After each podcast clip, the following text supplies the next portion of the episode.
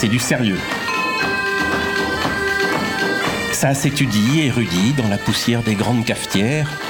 Radio Cause Commune en FM, en DAB et sur Internet. Tu me racontes une histoire Kan Yamakan, Fikedim Azam. Il était une fois. Une fois il était et une fois il n'était pas. Pic. Bloc. Il était une fois un roi.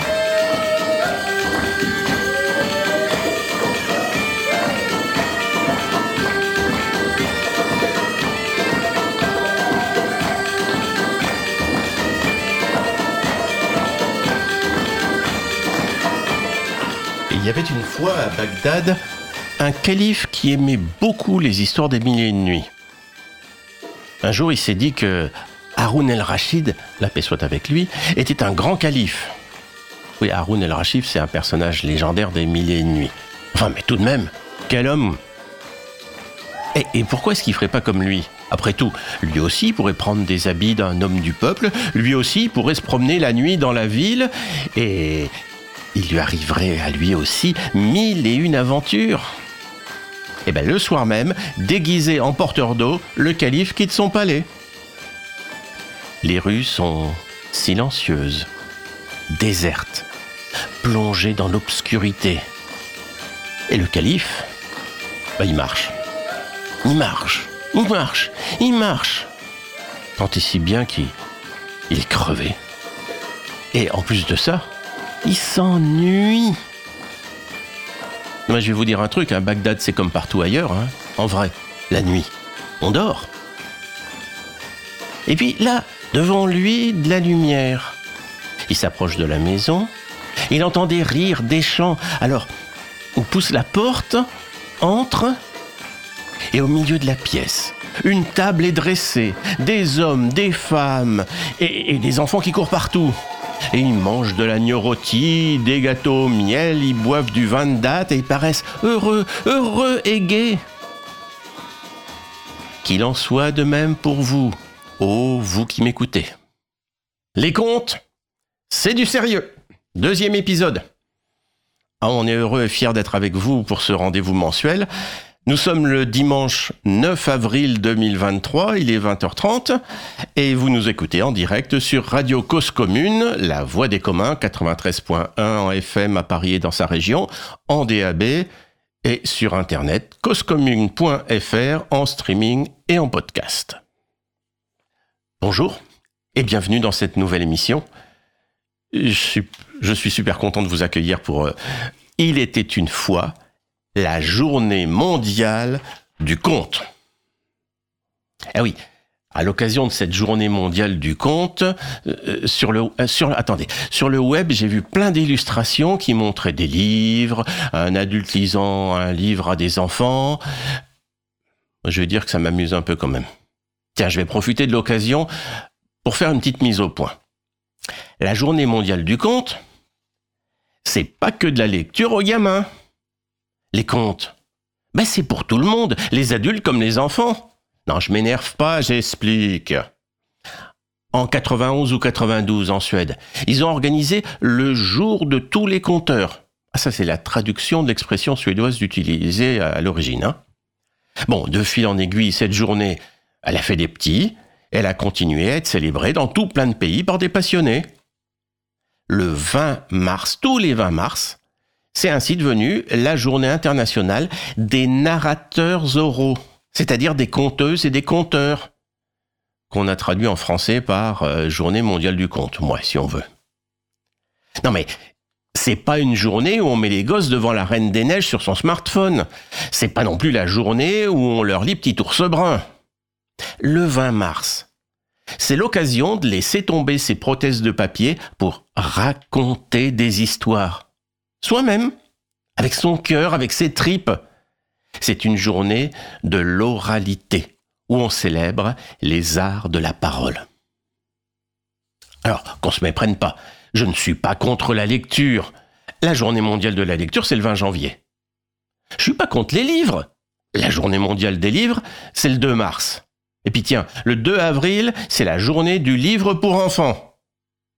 Puis il y a aussi la journée mondiale du livre et des droits d'auteur, le 23 avril. Ah, les occasions de valoriser les bouquins euh, ne manquent pas. hein. Ce que je veux dire, c'est que journée mondiale du conte ou pas, retrouvons le goût d'écouter des histoires. Ce jour-là et tous les jours de l'année, pensons à raconter. Retrouvons le plaisir des histoires dites, redites, réinventées oralement. Le 20 mars d'ailleurs, c'était aussi le jour du printemps. Et la journée mondiale du bonheur. Vous allez tout de même pas me dire que c'est un hasard. Allez, installez-vous confortablement et bonne veillée.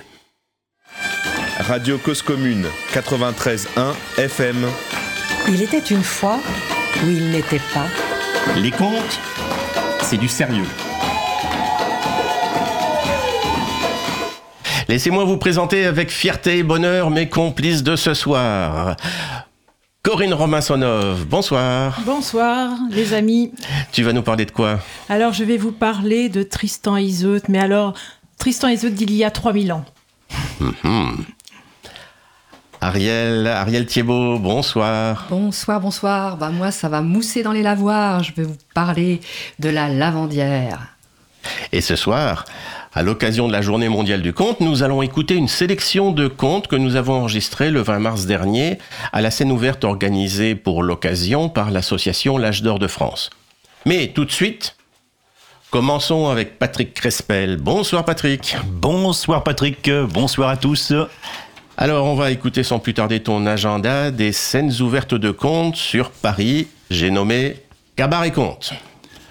Alors, cabaret conte. Eh bien, les scènes ouvertes à venir, on va commencer par la première.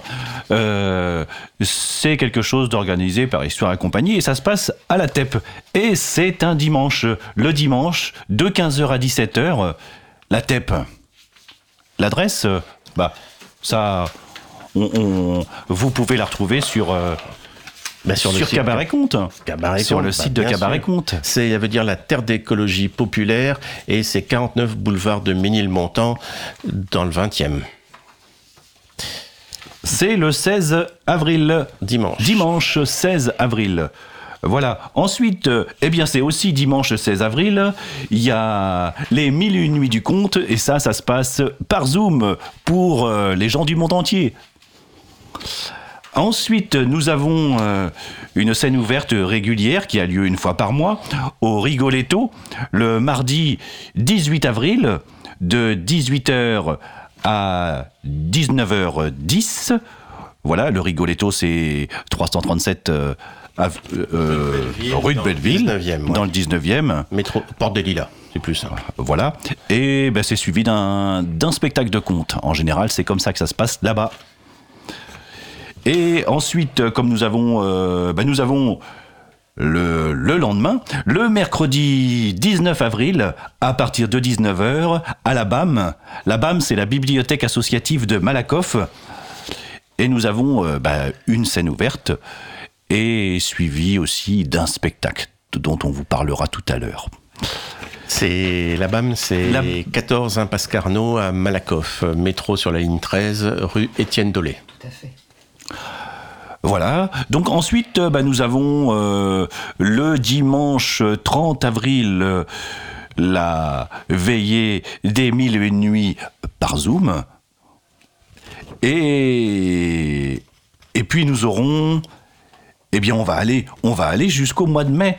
Et le samedi 11 mai, au Petit Nez, vous avez une scène ouverte aussi. Le Petit Nez. 10 c'est- rue de la Porte de Montmartre dans le 18e, métro Porte de Clignancourt. Voilà, et si vous voulez retrouver, eh bien évidemment, toutes ces infos, eh bien vous allez sur le site de Cabaret Conte. Bon Patrick, merci pour tout ça. Est-ce que dans le mois qui vient, on a d'autres événements de compte particuliers autres que ces scènes ouvertes? Ah oui, oui, oui, il y a des événements, il y a notamment euh, Conte et décontamination. Qu'est-ce que c'est que ce truc-là? Ah oui, ça c'est quelque chose, c'est organisé par euh, Gigi Bigot. Et elle invite euh, un, un conteur euh, et elle lui donne carte blanche pour compter ou, raconter ce, qu'il veut. Et eh bien, le prochain conte et décontamination, c'est le samedi 15 avril.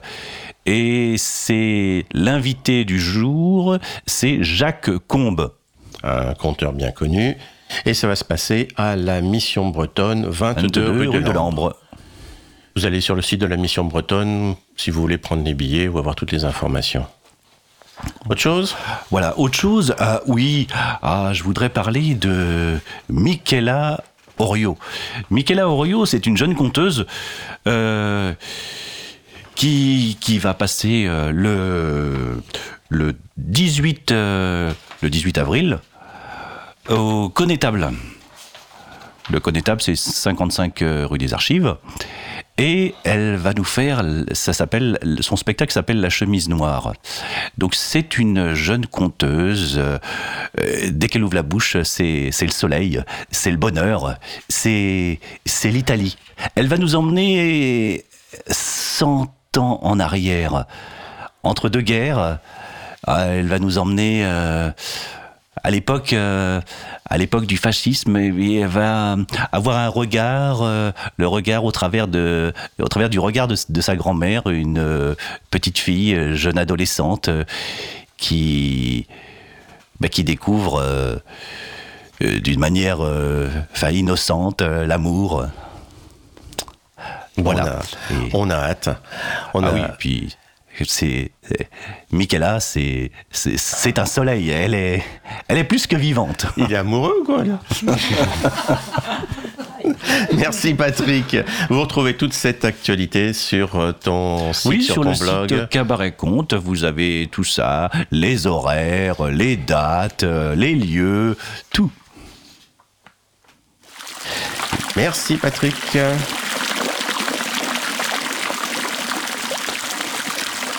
Maintenant, plongeons dans les souvenirs. Si aujourd'hui notre linge est confié sans même y penser à la machine à laver, qu'en était-il autrefois? Hmm? Eh ben oui, les lavoirs et leurs lavandières.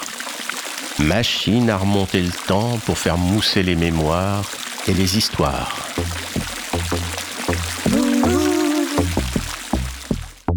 L'oreille pour un conte qui fleure. Bon, Mouve l'oreille pour un conte qui fleure. Bon, Et oui d'ailleurs, la machine à laver, mais qu'est-ce qu'on ferait sans elle? Non mais on serait perdu. Bah c'est ben vrai ça. Vous vous souvenez la mère Denis? Bah, c'est peut-être la seule lavandière qui s'est fait connaître euh, médiatiquement à la fin du XXe siècle. Euh, la publicité, vedette. Ah bah elle, c'était la vedette. Elle a fait grimper les ventes, la mère Denis. Regrettée, mère Denis, euh, elle s'est fait connaître à 79 ans. Eh oui, l'anti-pin-up. Elle tourne huit films publicitaires euh, entre les années euh, 1970-80. Et c'est une figure légendaire de la publicité. Hein. 80% des Français connaissent la mère Denis. Et son fameux bah, C'est bien vrai, ça Ça devient un culte. Elle il y a même un livre qui été édité euh, sur sa vie. Elle passe à ap- apostrophe. Euh, Paris Match euh, la désigne comme personnalité la plus marquante de l'année. Bon, bah, elle meurt en 1989 euh, dans le Calvados, âgée de l'honorable âge de 95 ans. Ça conserve. Le quotidien Libération annonce même en première page le titre Mort d'une vedette. Bon, est-ce qu'elle méritait notre confiance? Ça, je ne sais pas. Mais enfin, avant d'être une icône publicitaire, la lavandière fut une figure incontournable de la vie du village en France. Les fameux lavoirs où les femmes venaient y laver leur propre linge ou celui des autres, hein, pour des salaires de misère. Bon, Vedette disait qu'il n'y a pas de bon lavage sans lavage répété, sans rinçage méticuleux. Tu parles des gestes éreintants, répétitifs, main dans l'eau froide, agenouillé euh, dans de la paille, le corps penché en avant. Un des derniers lavoirs de Paris faut fermer en 1978. Ça, c'est Pierre Bond qui nous le dit. Et une des dames qui l'interroge dit Ah bah non, hein, moi la machine, ça me dit rien. Bah ouais, c'est qu'on peut causer au lavoir. Hein. Bah ouais, les contes et les lavandières. Il y a deux conteuses qui se sont penchées sur les lavoirs et les lavandières. Et là, il y a matière. hein. La première dont je vais vous parler, c'est Martine Mangeon, avec ses histoires de lavoir.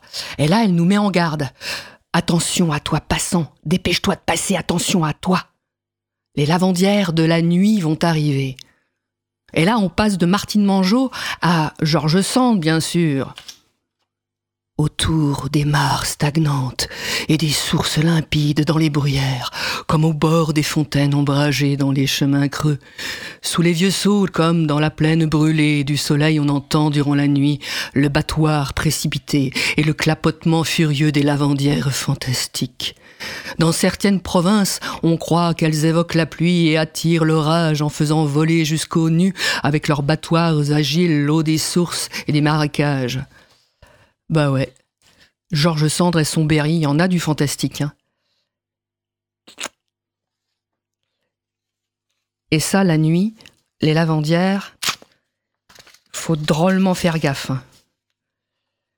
Elles ont des figures euh, de revenantes, de dames blanches. On retrouve ça dans différents pays d'Europe pendant euh, tout le début du XXe siècle, comme euh, les fileuses de nuit, les fées, les fantômes. On dit même qu'il faut faire gaffe euh, quand euh, une lavandière croise ton chemin et que la nuit elle te demande de tordre le linge. Bah, euh, surtout le truc, c'est que tu tords pas le linge dans le même sens qu'elle, sinon elle te tord les bras. Et puis, le drap d'un malade qui tombe à pic au fond de l'eau, bah, la malheureuse lavandière, elle va perdre son malade. si le linge flotte, par contre, c'est de bon augure. Mettre son linge à l'extérieur entre le 26 décembre et le 6 janvier, bah fais gaffe, hein, parce que c'est la lessive d'un mort à prévoir. Hein. Et puis pendant les 12 nuits qu'on pense que, euh, qui va se passer, là, les sorcières, eh ben, elles vont s'emparer du linge et puis elles vont se barrer avec sur leur balai. Et puis euh, il y a le cuvier de Cendrillon et les cendres.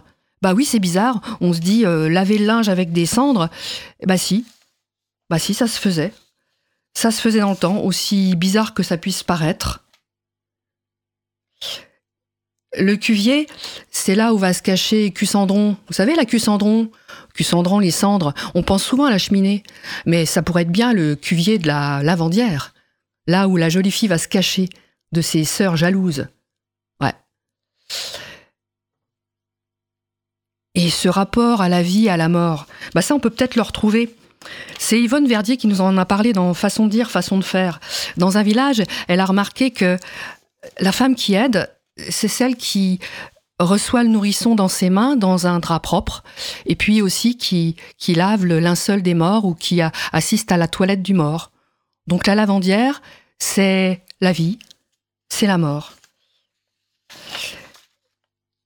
Et la deuxième euh, conteuse dont je voulais vous parler, eh bien, elle, elle va vous parler des croyances populaires, elle va vous parler de la vie, de la mort, et aussi du fait que le lavoir était aussi le seul lieu de parole pour les femmes qui n'avaient pas leur place dans les cafés et les espaces publics.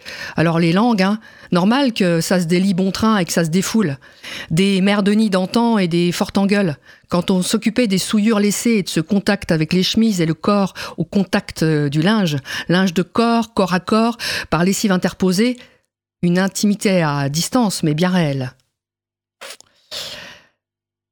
Il est bien connu que chez les lavandières, le linge sort blanchi, mais le voisin sali.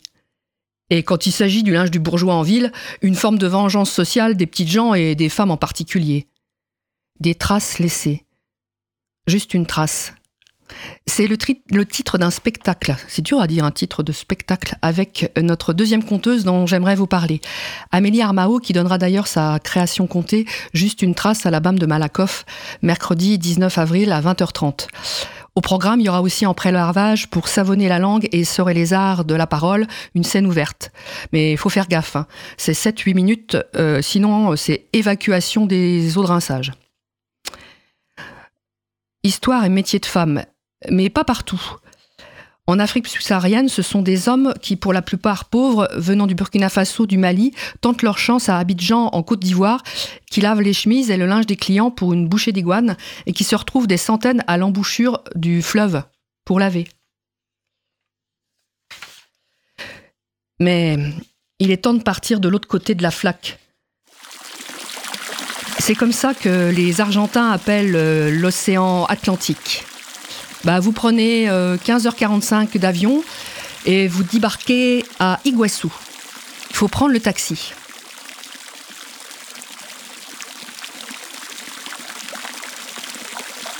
Pour se retrouver du côté des trois frontières, face au fleuve Parana. Alors vous pouvez euh, papoter avec euh, le taxi. Oh, il vous parle en espagnol, hein, mais il vous explique qu'en fait euh, c'est un guarani. Et puis au bout d'un moment, il vous laisse. Il vous laisse devant les trois frontières.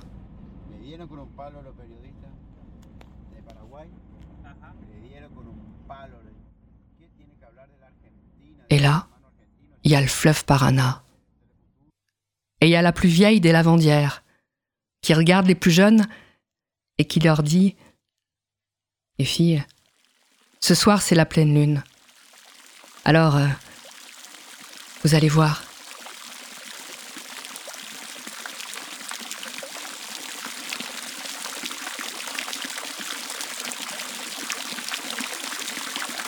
Moroti. Moroti, la plus belle de la tribu Guarani.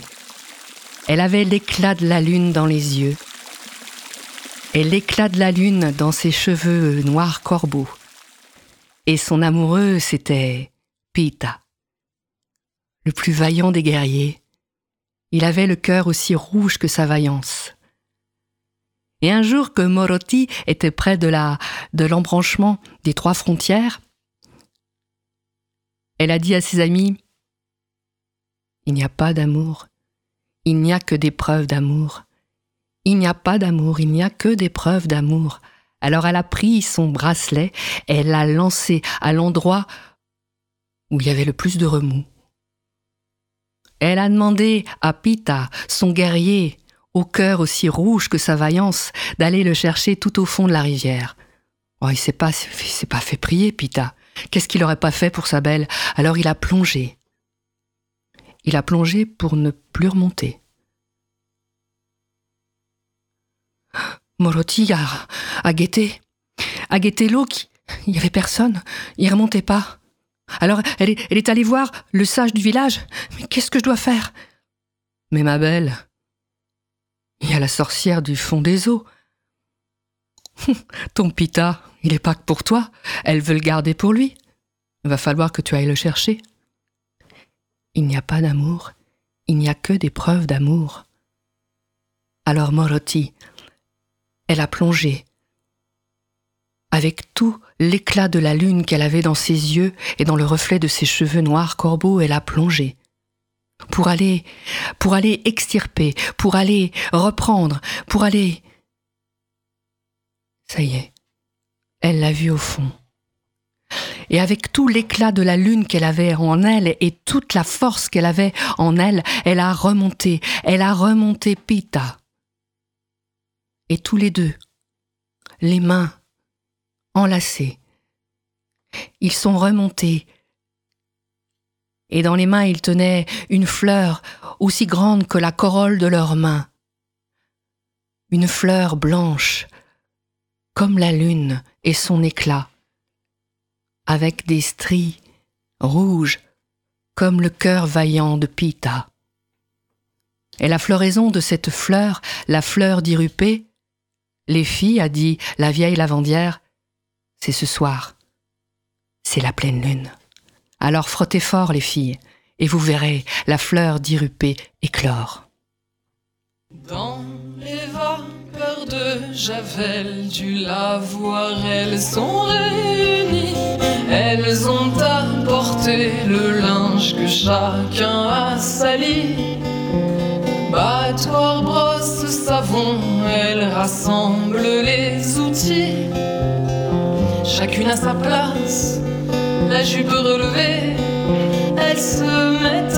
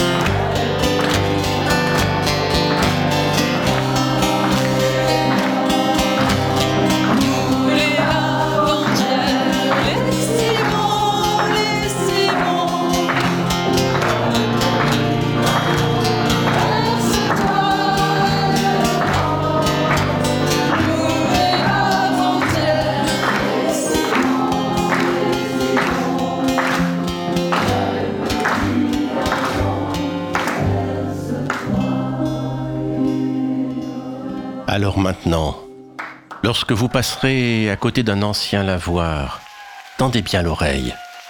Peut-être que dans le clapotis de l'eau, vous entendrez les rires et les pleurs des lavandières. Et si vous attardez davantage jusqu'au soir, contes, légendes et histoires.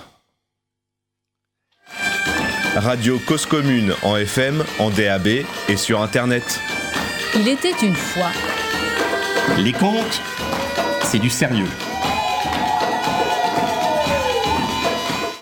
Vous pourrez retrouver toutes les infos d'Ariel et de Mouve l'oreille sur mouveloreille.fr.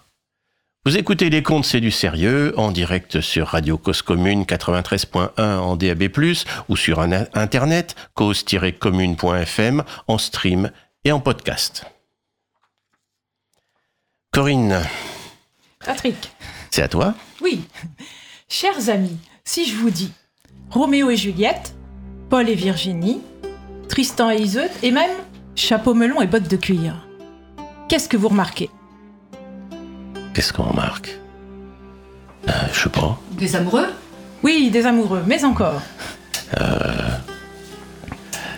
Eh bien, vous Je sais séchez pas, un je- petit peu là. Vous êtes- Alors, alors, alors. je sais, alors. je sèche, je, Alors, je sèche. Eh bien, le nom de l'homme vient avant celui de la femme. Ah. Mais oui. Pourquoi est-elle toujours celle qui suit? Il y en a bien une qui mériterait d'être mise en avant, non? Aujourd'hui, je rends justice à Iseut. La version de Tristan et Iseut que vous connaissez est une réécriture d'un conte celte qui date de 3000 ans. Dans la version celte, Iseut, enfant et prisonnière du roi Marc, on dit aussi le roi cheval, en attendant de l'épouser. Remarquez, ça lui laisse le temps de cogiter pour sortir de cette impasse, car elle ne manque pas d'audace. À l'âge adulte, la princesse dit non. Non, elle ne se mariera pas avec le roi Marc. Et oui, la femme celte peut choisir son homme. Le mariage est un contrat comme un autre. Rompu, chacun reprend ses billes. Tant de liberté pour la femme, c'est suspect. Oui, car les femmes donnent la vie. Et ça, ça les scotchait les mecs. Moyen Âge, christianisation, Iseut n'a plus son mot à dire. Pire encore, elle est trahie. Juste avant de quitter l'Irlande, elle apprend que ce Tristan, qui lui a fait la cour, qui l'a conquise, l'emmène, non pas pour lui, mais pour son oncle le roi Marc. Ça la rend dingue Je vous dis pas l'ambiance sur le bateau. Dans la version celte, Iseut rencontre Tristan le soir de son mariage avec le roi cheval. C'est elle qui tombe amoureuse de Tristan en premier. Pas de filtre d'amour, juste l'hydromel sacré à boire entre époux. Mais ça ne se fera pas. Au début du festin, Iseut verse un somnifère à tout le monde au lieu de l'hydromel. Sauf dans sa coupe, bien sûr, et celle de Tristan, qui est séduit par son audace. Ils s'enfuient ensemble. Bah, qui dit pas de mariage, dit pas d'adultère, hein Bon, plus tard, c'est toujours Iseut qui provoque les ardeurs de son chéri. Union intolérable au Moyen Âge. Et pour justifier un adultère, il fallait bien trouver un truc. Comme par hasard, sur le bateau, où Iseut fait la gueule, les deux héros boivent par accident le filtre d'amour. Effet instantané, ils s'aiment. Ou plutôt, se désirent malgré eux. Une ronce pousse dans le cœur de Tristan, dévoré par la passion. Iseut est marié au roi, quand même. Les amants se voient en cachette jusqu'au jour où ils se font gauler. Promis au bûcher, ils en réchappent et se séparent. Pour oublier, Tristan a une drôle d'idée. Il épouse une autre femme, mais à laquelle il se refuse. Blessé à la guerre, mourant, il envoie son pote chercher Iseut. Dis-lui que je lui suis resté fidèle. Quand tu reviendras, si elle est avec toi sur le bateau, hisse la voile blanche. Sinon, hisse la voile noire. Sa femme, celle qu'il n'a jamais honorée, a tout entendu. Quand le bateau revient, avec Iseut à bord, la vengeresse dit à Tristan que la voile est noire. Le chevalier meurt, Iseut arrive, trop tard. Dans le conte celte, les deux amants ne se séparent pas. À la fin, Tristan est mortellement blessé par un sanglier. Seul le roi Marc peut le guérir, mais il prend son temps. Tristan meurt, Iseut arrive, trop tard. Deux versions, une fin identique à un détail près. La version médiévale dit qu'une ronce éternelle jaillit du tombeau, du tombeau de Tristan vers celui d'Iseut. Le conte celte dit qu'une ronce éternelle sort du tombeau d'Iseut vers celui de Tristan. Iseut a décidé pour elle-même et a tout donné pour l'amour de son chéri. La femme celte occupe une position favorable dans la société où elle vit, sa condition s'est nettement dégradée et elle devra attendre des siècles pour reconquérir ses droits. La femme européenne d'aujourd'hui possède en gros les mêmes droits matrimoniaux que la femme celte. Et c'est issu d'un article de Jean Marcal, Le triple visage de la femme celte. Oh, merci Corinne. Euh, D'Ivoire, c'est quoi le, le roi cheval? Ah, c'est une autre histoire. C'est une histoire qui précède celle de Tristan et Iseut. Alors voilà. Eh bien, le roi cheval, il, euh, il s'appelle ainsi, alors je vais vous dire pourquoi, mais au départ il s'appelle le roi Marc, euh, comme je l'ai dit, et il avait un cheval, un cheval qui galopait plus vite que le vent, qui s'appelait Morvac. Un jour de chasse, le roi Marc aperçoit dans la forêt une biche blanche d'une beauté extraordinaire. Euh, elle, elle bondissait comme euh, elle était agile, elle était rapide. Alors il lance son cheval, mais elle est si rapide qu'elle lui échappe. Et au bout d'un moment, elle sort de la forêt et là, elle arrive sur la plage. La biche est piégée. Devant elle, la mer, derrière elle, le galop du cheval du roi Marc, donc le, euh, euh, pardon, le cheval Morvac, c'est son nom, arrive. Alors, d'un bond, elle passe de la plage par-dessus les vagues sur un îlot rocheux. Et là, elle se croit à l'abri. Mais le roi arrive à dos de cheval. Il entre dans l'eau, il, il bande son arc, il lui décoche une flèche, mais la biche tend son cou et rattrape la flèche entre ses dents. Retour à l'envoyeur, la biche renvoie la flèche qui atterrit dans le poitrail de Morvac. Le cheval est mort. Furieux, le roi Marc sort son poignard et contre les vagues se dirige vers cet îlot. Mais, tiens, bizarre. À la place de la biche blanche, il n'y a plus qu'une princesse aux yeux verts, avec, en guise de chevelure, des algues. La biche s'est métamorphosée. C'est la princesse Dahude. Et la princesse d'Ahude, elle nage, elle nage jusqu'à Morvac et paf, d'un coup de baguette magique, elle ressuscite le canasson et lui donne des oreilles d'homme avec les cheveux de son maître, le roi Marc. Et elle crie au roi Désormais, roi Marc, tu auras les oreilles de ton cheval et comme ça va bien avec, eh bien sa crinière aussi. et elle s'enfuit euh, en naviguant comme ça, enfin en chevauchant la crête des vagues et en chantant Le roi Marc a des oreilles de cheval et la crinière de Morvac. Le roi, lui, a reculé. Il est sur la plage, il tâte ses oreilles avec les mains et puis son dos comme ça, et il comprend que le sortilège a fonctionné. Furieux, mais surtout honteux, il peut pas rentrer dans son château comme ça, avec euh, des oreilles de cheval et une crinière. Il attend la nuit. Dans la pénombre, il rentre dans son château. Là, il croise euh, son valet et il lui ordonne de tendre un drap dans la salle du trône. Désormais, il donnera ses ordres derrière le drap. Bon, soit. Mais la crinière, ça pousse, c'est comme les cheveux. Alors au bout d'un moment, le roi fait venir un coiffeur. Le coiffeur regarde, lui propose un petit carré effilé, et pendant ce temps-là, le roi réfléchit et se dit Mais oui, mais dès que le coiffeur aura fini son œuvre, il va aller répéter ce qu'il a vu derrière le drap. Alors là, au dernier coup de ciseau, le roi lui arrache les ciseaux des mains et quick tranche la gorge du coiffeur. Bon. Quelques semaines plus tard, un petit rafraîchissement s'impose. Nouveau coiffeur, nouveau petit carré effilé, nouveau coiffeur décapité. Et ce petit complexe royal coûte la vie à une bonne vingtaine de coups Il n'en reste plus aucun. Enfin si, un quand même. Il s'appelle Ionik. Le roi fait appel à lui, de toute façon il n'a plus, le choix. Hein.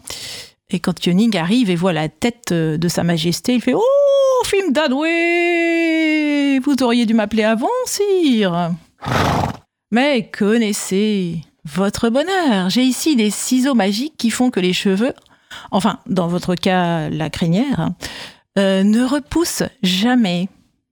Hmm. Oui, c'est un petit cadeau de la fée Morgane, mais ça, c'est une autre histoire que je vous raconterai plus tard, parce qu'en plus, c'est pas pour les enfants. Bref. Et donc, euh, le roi, très, très content, euh, dit Ok, bon, alors, Ionique entame son petit carré effilé, puis s'arrête. Non, parce qu'il connaît le sort qui a été réservé à ses collègues. Euh, donc, il discute avec le roi quand même. Hein. Et le roi lui promet que s'il part, juste après lui avoir coupé sa crinière et ne revient plus jamais, et surtout s'il tient sa langue, alors il ne le tuera pas. Ionique euh, reprend son œuvre, s'arrête à nouveau, et les oreilles, qu'est-ce qu'on en fait? Oh non, non, on les coupe pas, les oreilles, on les coupe pas, je les cacherai sous ma couronne. Bien. Ionique a terminé. Et là, bah, il fait ce qu'on lui a demandé, c'est-à-dire de partir. Mais quand il sort de la salle du trône, c'est quand même le premier coiffeur à sortir vivant de là. Tout le monde l'attend. Les ministres, les chevaliers, les princesses, tout le monde le harcèle pour savoir ce qui se passe derrière le drap. Et là, Ionique, eh ben, il tient sa langue, parce que sinon c'est sa tête hein, qui saute. Mais, comment dire Il tient sa langue, mais ça le démange, vous comprenez? Garder un secret si lourd, et puis si drôle aussi, alors le pauvre, n'y tenant plus, il va sur la plage. Et là, d'ailleurs là a eu lieu l'incident capillaire, et donc il fait un trou et suffisamment large pour euh, y mettre la tête. Il plonge la tête dans le sable comme ça et il chante Le roi Marc a des oreilles de cheval et la crinière de Morvac. Et vite, vite, vite, il rebouche le trou pour que le secret ne s'échappe pas. Ionique a fait son affaire, le temps passe et un jour, le roi Marc, eh bien, il veut marier, comment dire, euh, son meilleur ami, Rivalin, euh, à qui il donne sa sœur, Blanchefleur. Alors, pour la petite histoire, Rivalin et Blanchefleur sont aussi des parents de Tristan, mais ça, c'est plus tard. Bref, qui dit mariage dit préparatif. Alors si la crinière ne craint plus, les oreilles, ça dépasse. Et la couronne, ça tient pas bien, ça penche. Alors euh, le roi se dit bon, allez, je vais mettre un turban et je vais dire que j'ai une otite. Parfait. Il faut des victoires, il faut tout ce qu'il faut pour euh, un mariage, il faut aussi des musiciens. Alors la veille du mariage, les musiciens, sonneurs de biniou, cornemuse et bombarde font une répète. Ah, les sonneurs de biniou, vous savez comment c'est? De biniou à binouze, il n'y a qu'un pas. Et donc, ils boivent, ils mangent, ils reboivent, ils mangent, ils jouent un tout petit peu, et puis ils reboivent, et puis ils mangent, et puis au petit matin, eh bien, ils vont se coucher. Mais ils n'ont rien laissé, pas la moindre petite goutte de bière, ni la moindre petite miette. Et ça, en armorique, c'est une erreur grave. Car vous savez sans doute que les petits corrigans euh, rentrent dans les maisons la nuit, ou même dans les châteaux, hein, passent un petit coup de balai, et puis bah, ils aiment bien manger un brin. Et là, il n'y a rien. Alors ils sont vexés. Alors, vexés, ils se vengent gentiment. Ils retirent toutes les hanches des cornemuses, bignou, etc. Et le lendemain, au moment du bal, les musiciens gonflent leurs outres, et là, ah bah oui, mais non, il n'y a pas de hanches. On cherche partout dans le château les hanches qui ont disparu. Impossible. Alors là, il y a un gars du coin qui dit ouais, moi j'ai vu euh, trois tiges de roseaux qui sont poussées là sur le la plage euh. et eh bien, on s'en va chercher les trois on va couper les roseaux là où euh, avait livré son secret et on taille. Alors, on coupe d'abord, on taille, et puis on visse les hanches au biniou. On revient, et une heure après, tous les instruments sont prêts. On prend une grande respiration, et hop, en avant la musique. Mais au lieu de sonner une gavotte, les flûtes ventilées euh, chantent à l'unisson. Le roi Marc a des oreilles de cheval et la crinière de Morvac. Et là, devant l'assemblée, le roi Marc est bien gêné, pétrifié même, je devrais dire. Alors il défait son turban et il dit que, eh bien oui, il a des oreilles de cheval. Et dans la foulée, il s'en va. Alors, selon les versions, euh, il reste avec ses oreilles et sa crinière de cheval, ou une autre version dit qu'il serait allé trouver en Angleterre l'enchanteur Merlin qui lui aurait refait un petit lifting euh, humain. Mais si tel est le cas, Merlin lui aurait dit que s'il retourne en Armorique, ses oreilles et sa crinière repousseront. Merci Corinne. Vous pouvez retrouver Corinne sur son podcast Histoire de dire, histoire au pluriel, histoire de dire sur Deezer, Spotify, Facebook, enfin dans toutes les bonnes épiceries. Radio Cause Commune 93.1 FM. À l'époque, Les contes, c'est du sérieux.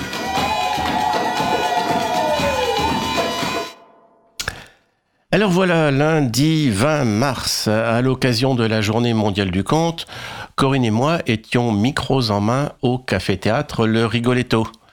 Nous avons participé à la scène ouverte organisée par l'Âge d'Or de France pour l'occasion. J'en dis pas plus, laissons Thomas Rostin nous présenter la soirée. Et bonsoir. Et bonsoir.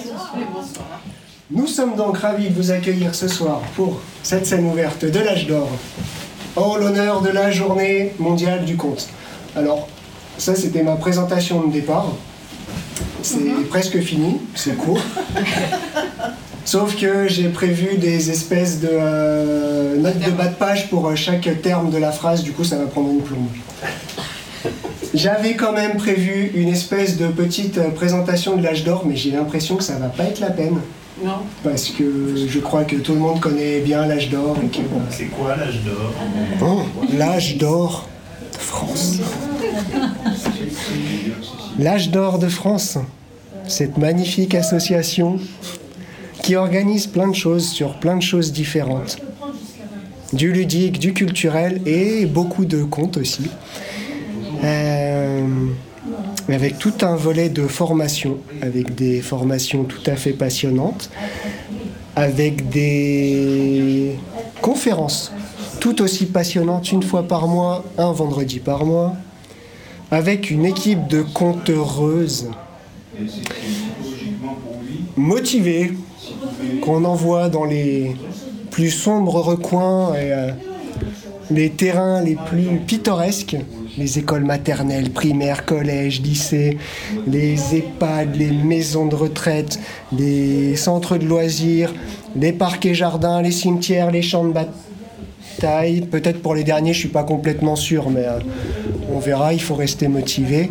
C'est donc l'âge d'or de France et j'ai peut-être oublié des choses, mais il y a un site, âge d'or de France. Si on tape juste âge d'or, on tombe sur autre chose. Comme quoi la précision était importante finalement. Vu que j'avais quand même envie de tenir le crachoir et de prendre une demi-heure pour que surtout on entende le moins comme possible, je peux vous raconter la fabuleuse histoire de la journée mondiale du conte. La journée mondiale du conte, en plus franchement j'ai été regardé sur internet pour pas être complètement pris au dépourvu. La journée mondiale du conte, c'est comme le conte. Il y a je sais pas combien de versions pour comprendre ce qui s'est passé, mais globalement il y a quand même quelques motifs qui restent.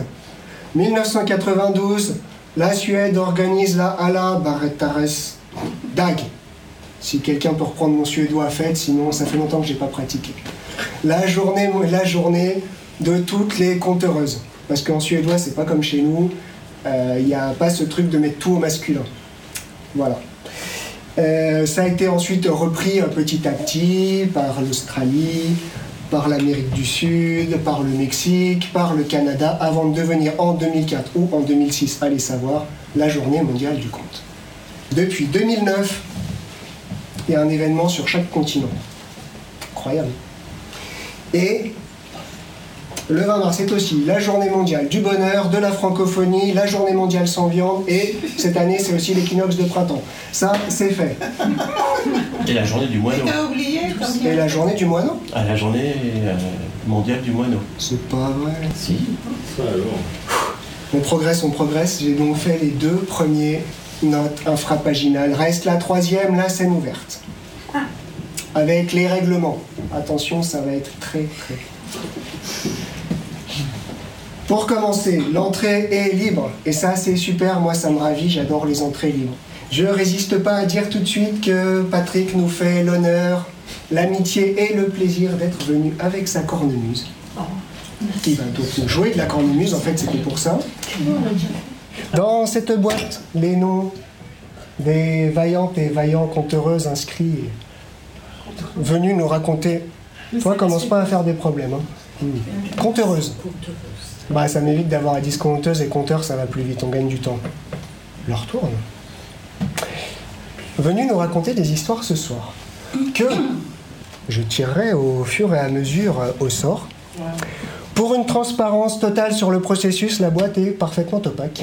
Et je vais donc tirer un nom, la pression est à son compte, qui aura le temps de se préparer pendant que Patrick nous jouera un petit morceau de début de soirée.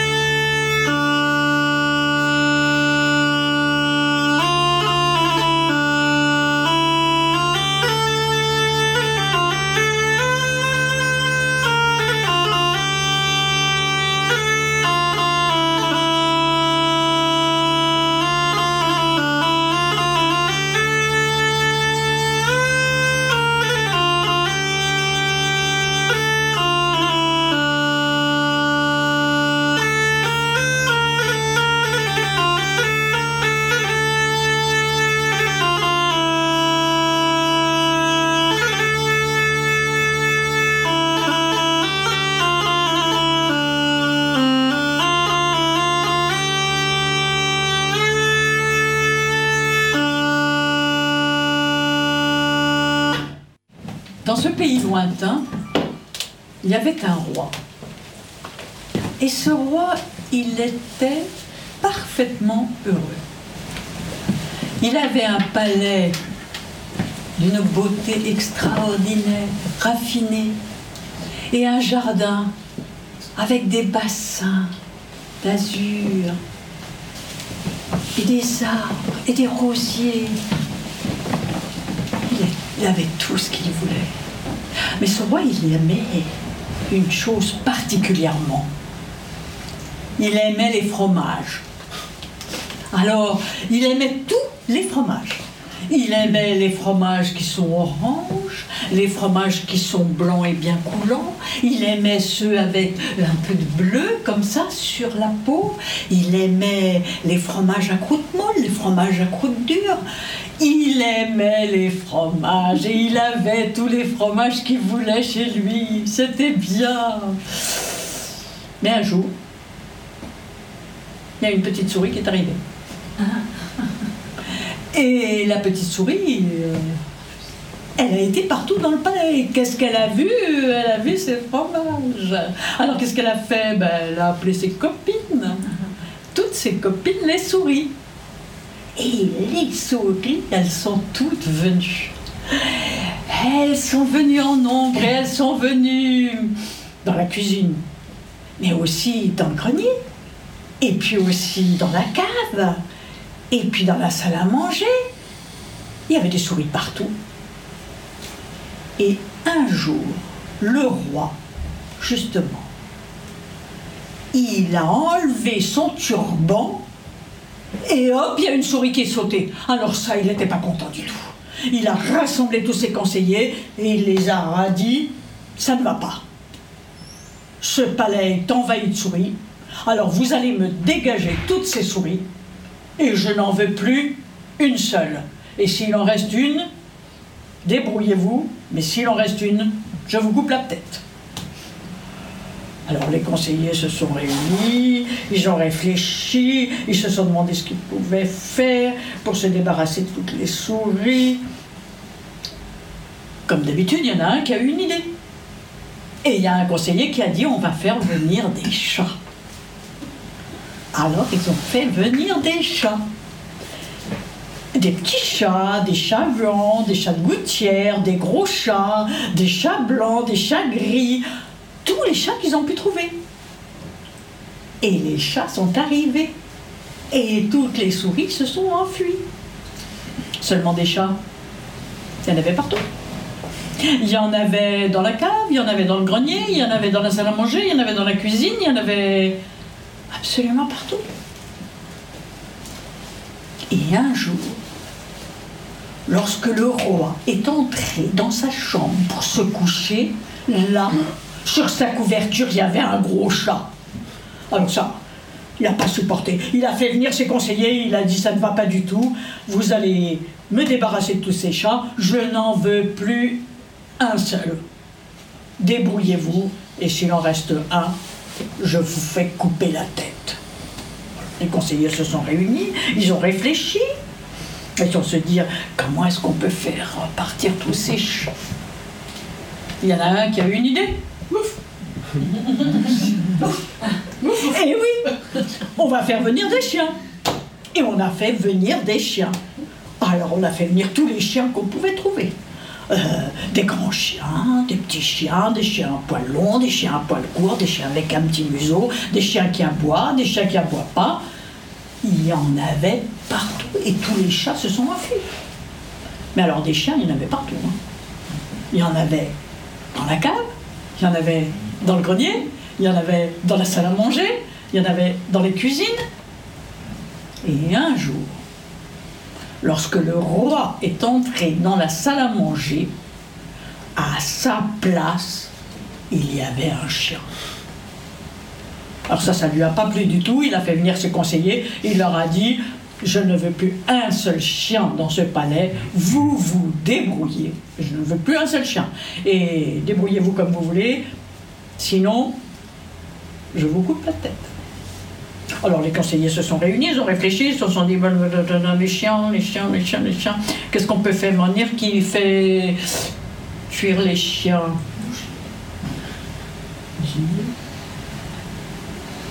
Des panthères. On a fait venir des panthères. Alors on a fait venir des grandes panthères, des petites panthères, des panthères euh, à taches brunes, des panthères euh, à rayures, des panthères, il y en avait des panthères absolument partout. Elles, ont fait. Alors là, les chiens, ils sont tous partout. Hein. Les panthères, il y en avait partout. hein. Il y en avait dans la cave, il y en avait dans le grenier, il y en avait dans la salle à manger, il y en avait partout. Puis vous savez, les panthères, euh, c'est quand même. euh, faut faire attention, les panthères. Hein. C'est pas toujours gentil, gentil. Hein. Et ce jour-là, quand le roi a voulu sortir dans le jardin, il y a une panthère qui lui a sauté à la gorge. Alors ça, ça lui a pas plu du tout. Il a fait venir ses conseillers, il leur a dit non mais c'est pas possible. Hein. Vous me débarrassez de ces panthères et dans ce palais, je n'en veux plus une seule. Sinon, débrouillez-vous. Alors là, ils ont conseillé, ils ont réfléchi, ils ont réfléchi. Qu'est-ce qui peut faire? Partir les panthères Les éléphants Il y a quelqu'un qui le sait. Eh ben, on a fait venir les éléphants. Il y en a toujours un qui sait ce qu'il faut faire. Et on a fait venir des éléphants. Alors, il y avait des grands éléphants, des petits éléphants, des éléphants avec des grandes oreilles, des éléphants avec des petites oreilles, des éléphants à grande trompe, des éléphants à petite trompe. Il y avait même un éléphant rose. Les éléphants, ils sont surtout restés dans le jardin. Hein. Mais alors, dans le jardin, son beau jardin. Ils ont, ils tout cassé, ils ont cassé les rosiers, ils ont tout piétiné. euh. Et puis alors, ce qu'ils aimaient, c'était le bassin d'azur. Alors là, ils se douchaient, euh, oh, ça les amusait beaucoup. Mais justement, un jour, quand le roi est passé, il y en a un, il a aspiré de l'eau dans le bassin d'azur et il a douché le roi. Alors le roi, ça lui a pas plu, mais du tout, du tout. Il a fait venir ses conseillers et il leur a dit ça ne veut pas durer. Alors je vous préviens, il faut que vous vous débarrassiez de tous ces éléphants. Et sinon. Et Et il y en a, ils ont réfléchi, réfléchi, et effectivement, il y en a un qui a fait venir les souris. Alors, on a fait venir des souris. Et ça lui plaisait pas beaucoup, le roi, hein, ça c'est vrai. Mais bon, pff, ils ont fait venir les souris. Les souris, elles se sont mises dans les oreilles des éléphants, dans les troncs, dans le nez. Oh, mais c'était horrible, ça grattait le nez. Non, mais les éléphants, ils sont tous partis. Mais alors, dans le palais, il y avait des souris. Des milliers de souris. Alors, le roi, il a fait venir des chats. Il a fait venir la reine des souris. Et il a dit à la reine des souris, écoutez, j'ai pas d'autre solution, bon, on va partager. hein. D'accord, d'accord, d'accord, d'accord, on va partager les fromages. Mais à une condition. Vous mangerez les fromages que le matin et le soir. Et le reste du temps, vous ne mangerez pas mes fromages. La reine des souris a dit d'accord. Et c'est depuis ce jour-là que dans ce pays lointain, un roi qui aime beaucoup les fromages partage les fromages avec toutes ses souris. trotte, trotte, la souris. Mon compte est fini et si j'ai marché sur la queue d'une souris.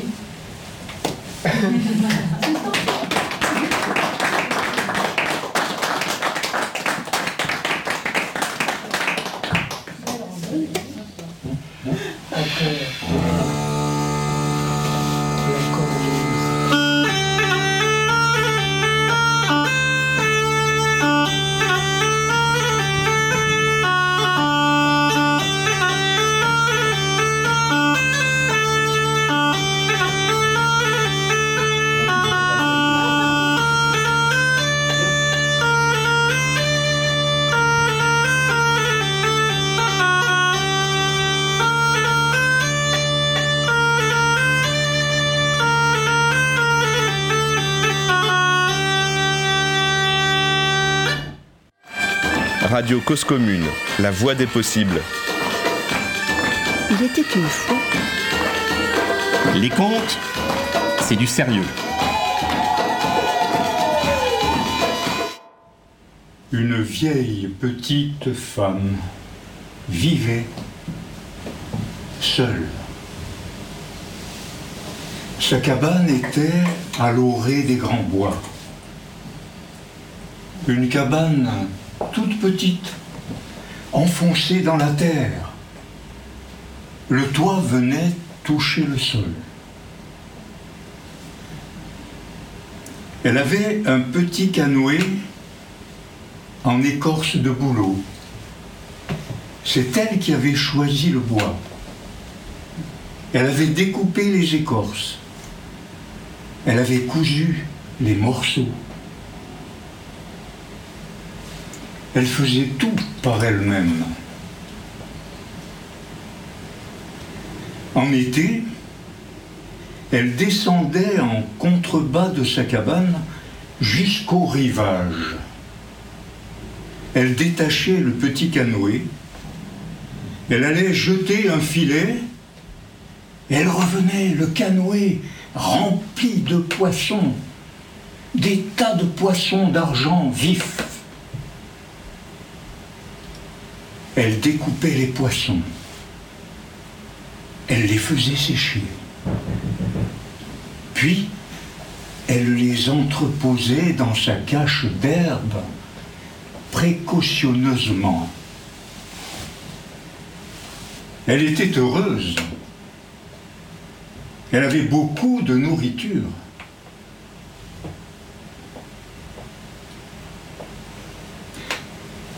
Au début de l'hiver, elle cuisinait, mais seulement les arêtes.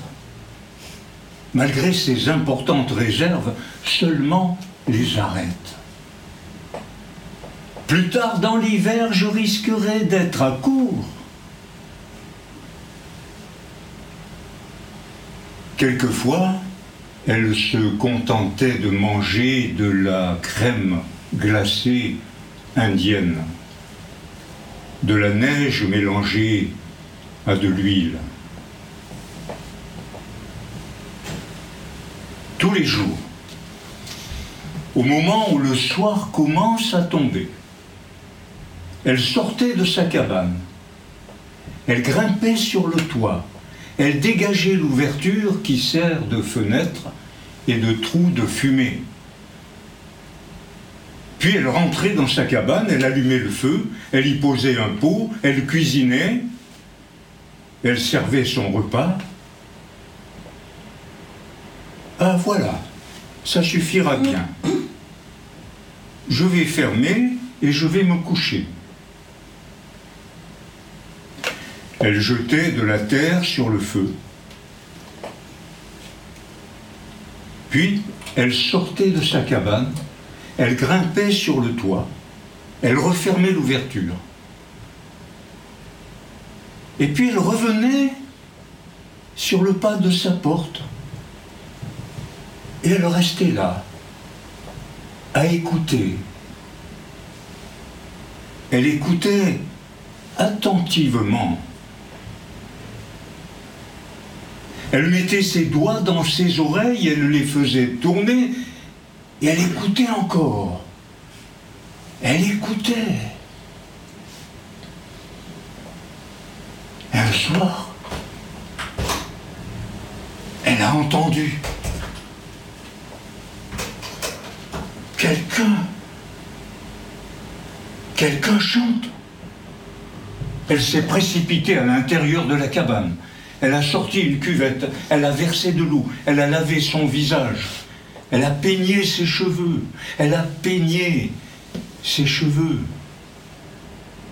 Quand elle a eu fini, elle a pris des vêtements dans sa boîte à ouvrage, elle a enfilé sa parka en peau de poisson, elle est ressortie de sa cabane. Quelqu'un chante.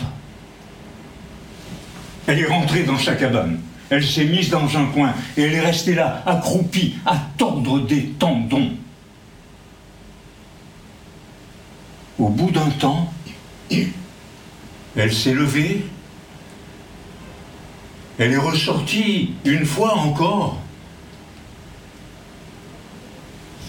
Quelqu'un chante. Est-ce est que ce serait, est-ce que ce serait un homme?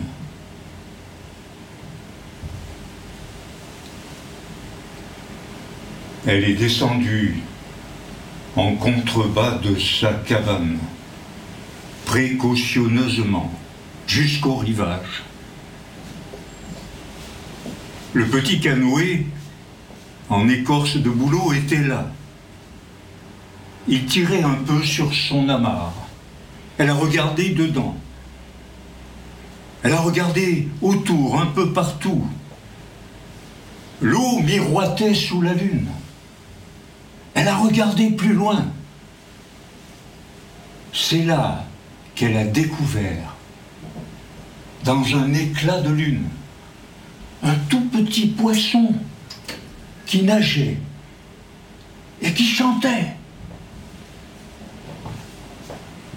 Elle a ramassé un bâton, elle a frappé l'eau, elle a fait demi-tour, elle est rentrée chez elle. Elle y est restée, assise dans un coin, longtemps.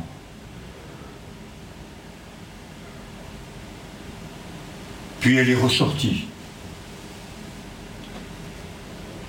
Tout était silencieux. Silencieux. C'était sûrement, c'était sûrement un homme, pensa-t-elle. Elle se sentit seule. Elle a eu envie de pleurer.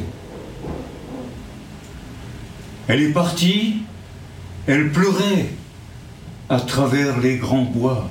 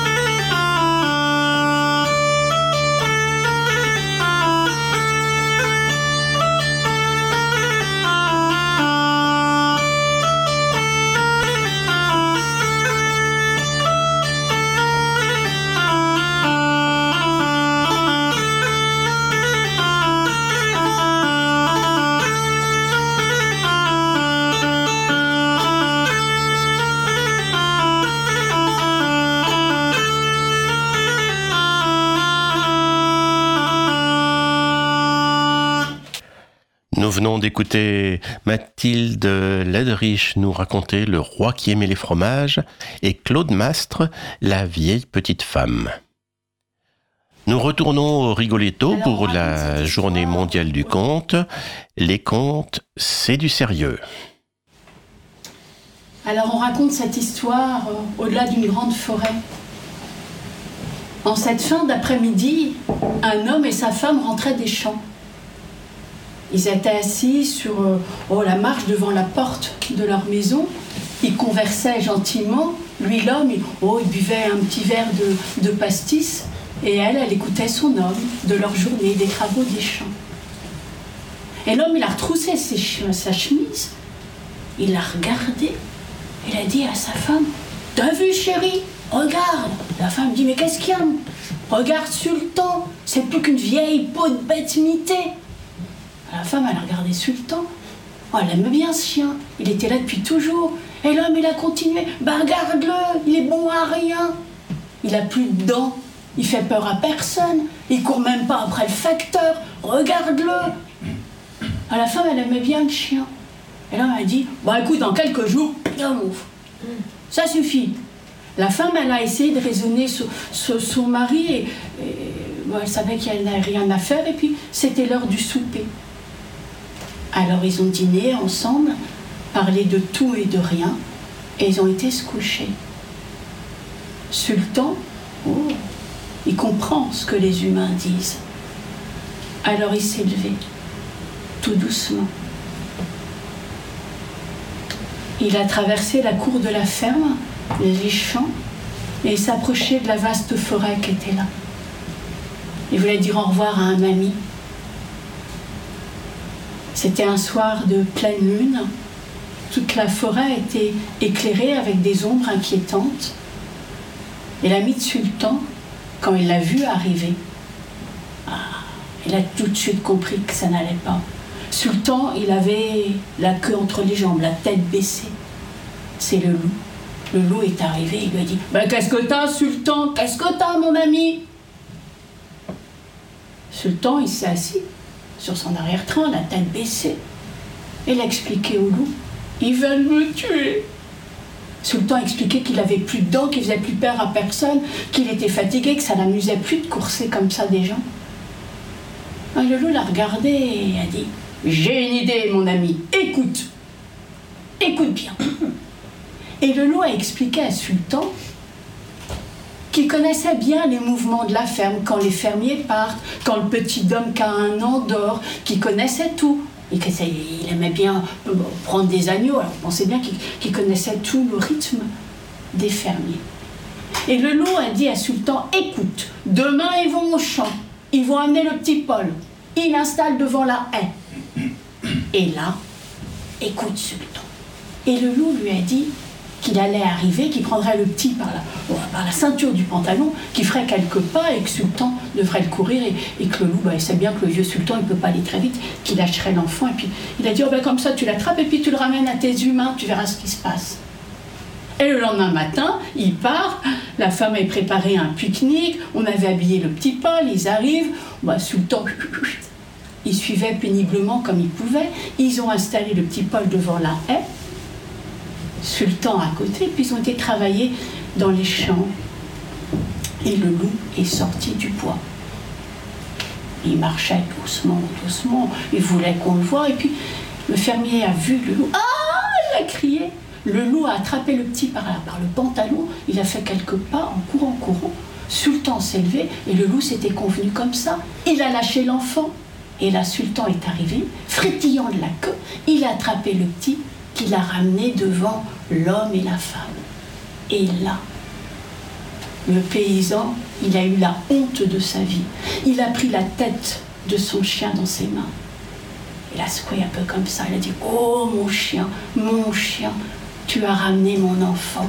Il l'a caressé.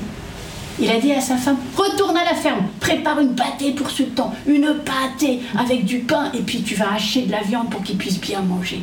Alors la femme, elle est retournée à la ferme, elle a préparé une pâtée. L'homme est rentré avec son petit garçon et Sultan, qui était tout fier, qui marchait à côté de l'homme et du petit garçon. L'homme, il a eu tellement honte, vous savez, il a même donné à Sultan son oreiller qui a été installé dans la niche. Et puis deux, trois jours passent comme ça. Et un soir, eh ben, le loup est sorti du bois. Il a été voir Sultan. Il lui a dit Oh mon ami Sultan, mon ami Sultan Le Sultan dit Oui, bonjour, bonjour. Et le loup lui a expliqué que le lendemain, il viendrait chercher un agneau et qu'il lui demandait de rien dire, de rien faire, ni vu, ni connu. Et là, Sultan dit Je suis fidèle à mes humains, nenni. Et le loup est retourné dans le bois, il pensait que Sultan plaisantait comme ça. Mais le lendemain, quand Sultan a vu le loup qui est arrivé, il a aboyé comme jamais. Alors là, le fermier s'est mis à la fenêtre, il a perçu l'ombre du loup, il a, tiré. Le loup est parti dans le bois. Et le sultan, bah, il a continué sa nuit tranquillement. Mais le loup, quand même, il était ami avec un sanglier. Alors le loup a demandé au sanglier d'aller voir Sultan. Il avait quand même en découdre avec ce chien. Le sanglier a expliqué à, à Sultan qu'il fallait qu'il aille le lendemain dans la forêt s'expliquer avec le loup.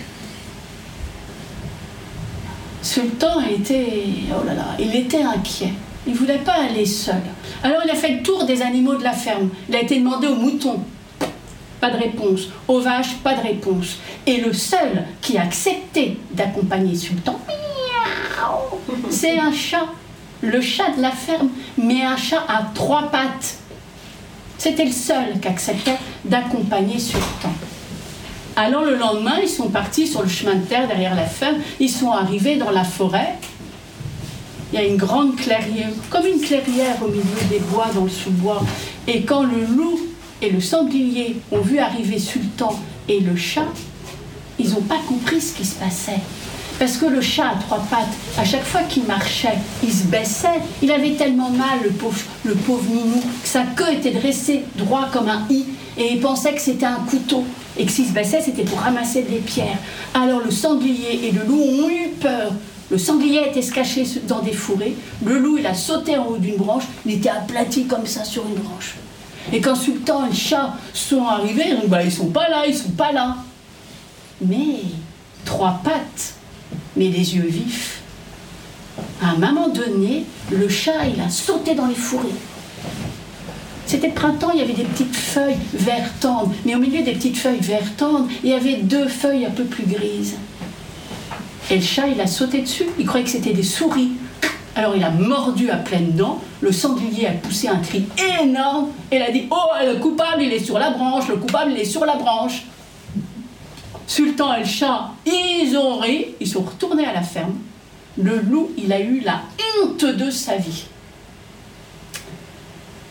Mais une ou deux semaines sont passées, le temps de la honte s'est évaporé. Le loup était quand même un ami de longue date avec Sultan, et Sultan, ben, son ami le loup lui manquait. Alors ils se sont retrouvés, et on raconte que très souvent, Sultan partageait sa pâtée avec le loup. Et c'est la fin de cette histoire.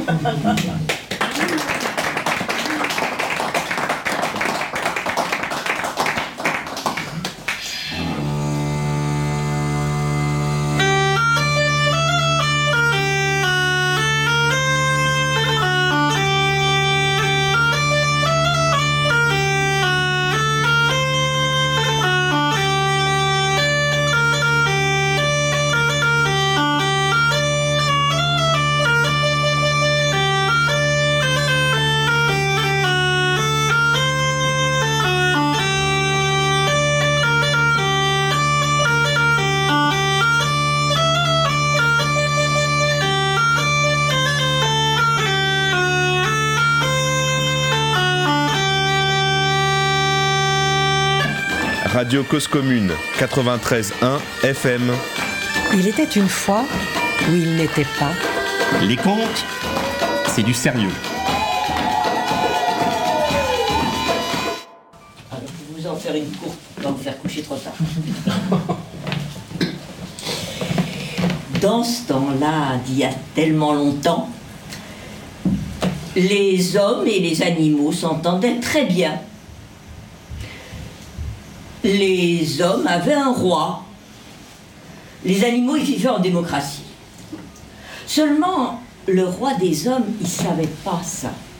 Et il voulait marier sa fille au roi des animaux. Alors, euh, comme il ne savait pas qui était le roi des animaux, il a été demandé, et il a demandé à la gazelle. La gazelle a dit On n'a pas droit, on vit en démocratie. Au facochien, le facochien a dit pareil On n'a pas droit, on vit en démocratie. Il a demandé au lion. Le lion, il a dit Ah, mais c'est moi, le roi. Alors, le roi des hommes a fiancé sa fille au lion. Et moi, je peux vous dire que quand Bolo, le lièvre, il a appris ça, ça ne lui a pas plu du tout. Alors, il est allé voir euh, le roi des hommes et il lui a dit Roi des hommes, qu'est-ce qu'on m'apprend? Tu as fiancé ta fille à mon cheval? Ah.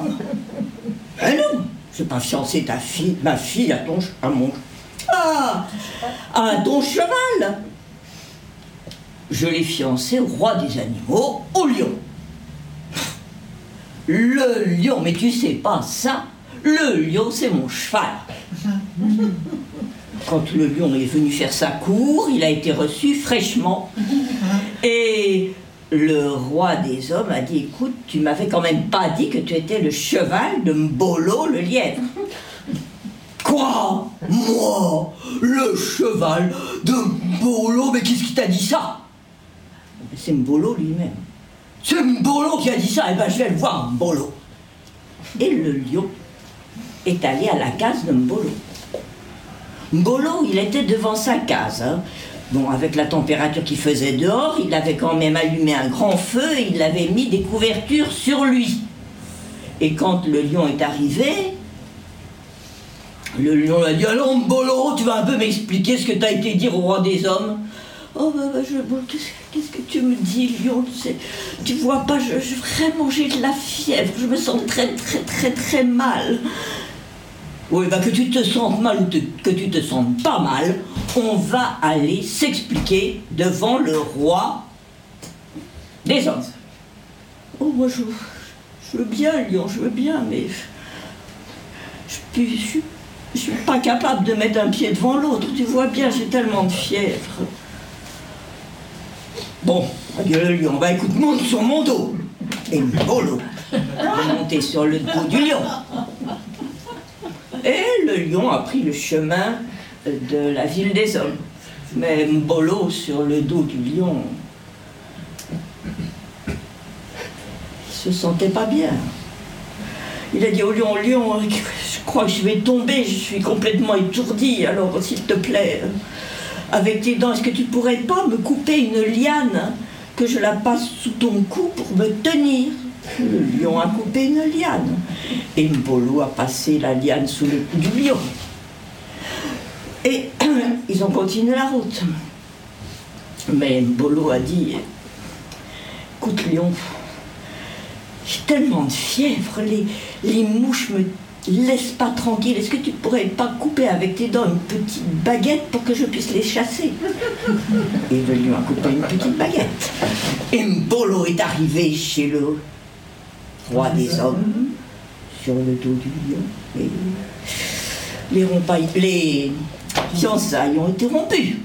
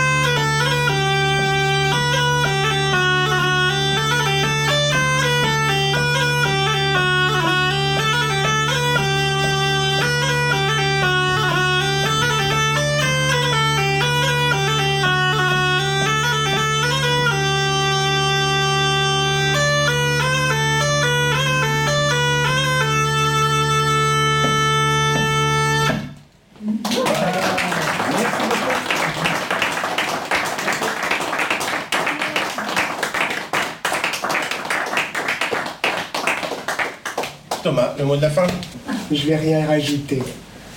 Moi, je vais euh, clore cérémonieusement cette scène ouverte, qui est donc maintenant une scène close. Bah, C'était super. hein Merci Thomas. Merci.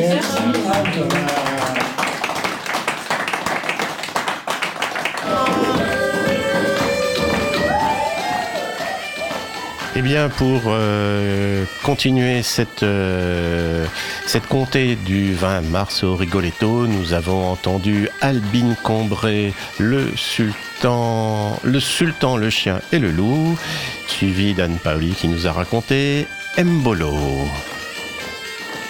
Eh, dis donc, mais, mais, mais qu'est-ce qui joue de la, la cornemuse, là, de la musette? Tu sais Ah oui, ah, euh, pardon. Ah ben oui, bien sûr, je sais. Euh, je crois que c'est, je crois que c'est Patrick Garcia. tu Ah sais, oui euh, Ah Le barbu au micro là, sur ma gauche. Ah ouais Patrick, Oui, eh bien. que dit. Que dit une vache quand elle prend des photos? Euh, cheese. Me ne bousez plus oh, Pourquoi est-ce que les moutons aiment le chewing-gum? Euh, parce qu'il est belle. ça fait, ça fait des bulles Parce que c'est bon pour la laine. Oh. Bah moi j'aime bien les vaches, euh, surtout quand elles réfléchissent. Qu'est-ce qu'elles font les vaches qui réfléchissent? Euh, elle se concentre. Oui Non. Oui, bah elles font du lait concentré Quel est le comble du journaliste? Journaliste? Ah, je vois pas. Ah, Vas-y, tu as la Non, réponse non. Alors, euh, c'est être à l'article de sa mort. Ah C'était les contes, c'est du sérieux. Si vous souhaitez nous rencontrer, nous serons le 24 avril à 20h au Soleil de la Butte 32 rue Muller à Paris pour écouter la conteuse Hélène Lou. Nous serons le mercredi 19 avril à la BAM à Malakoff pour une scène ouverte avec, euh, avec qui Ariel? Avec Amélie Armao qui nous viendra des Vosges d'Épinal et avec ses lavoirs, elle va nous faire mousser tout ça. Et le dimanche 14 mai, l'après-midi, eh bien, au parc Martin Luther King, avec l'association Calliope pour rendre hommage au conteur Alain Gossel. L'émission a été présentée, réalisée par Joseph Garcia, présentée par Patrick Garcia, avec la participation de Patrick Crespel, Corinne Romain-Sonov et Ariel Thiebaud. Au revoir.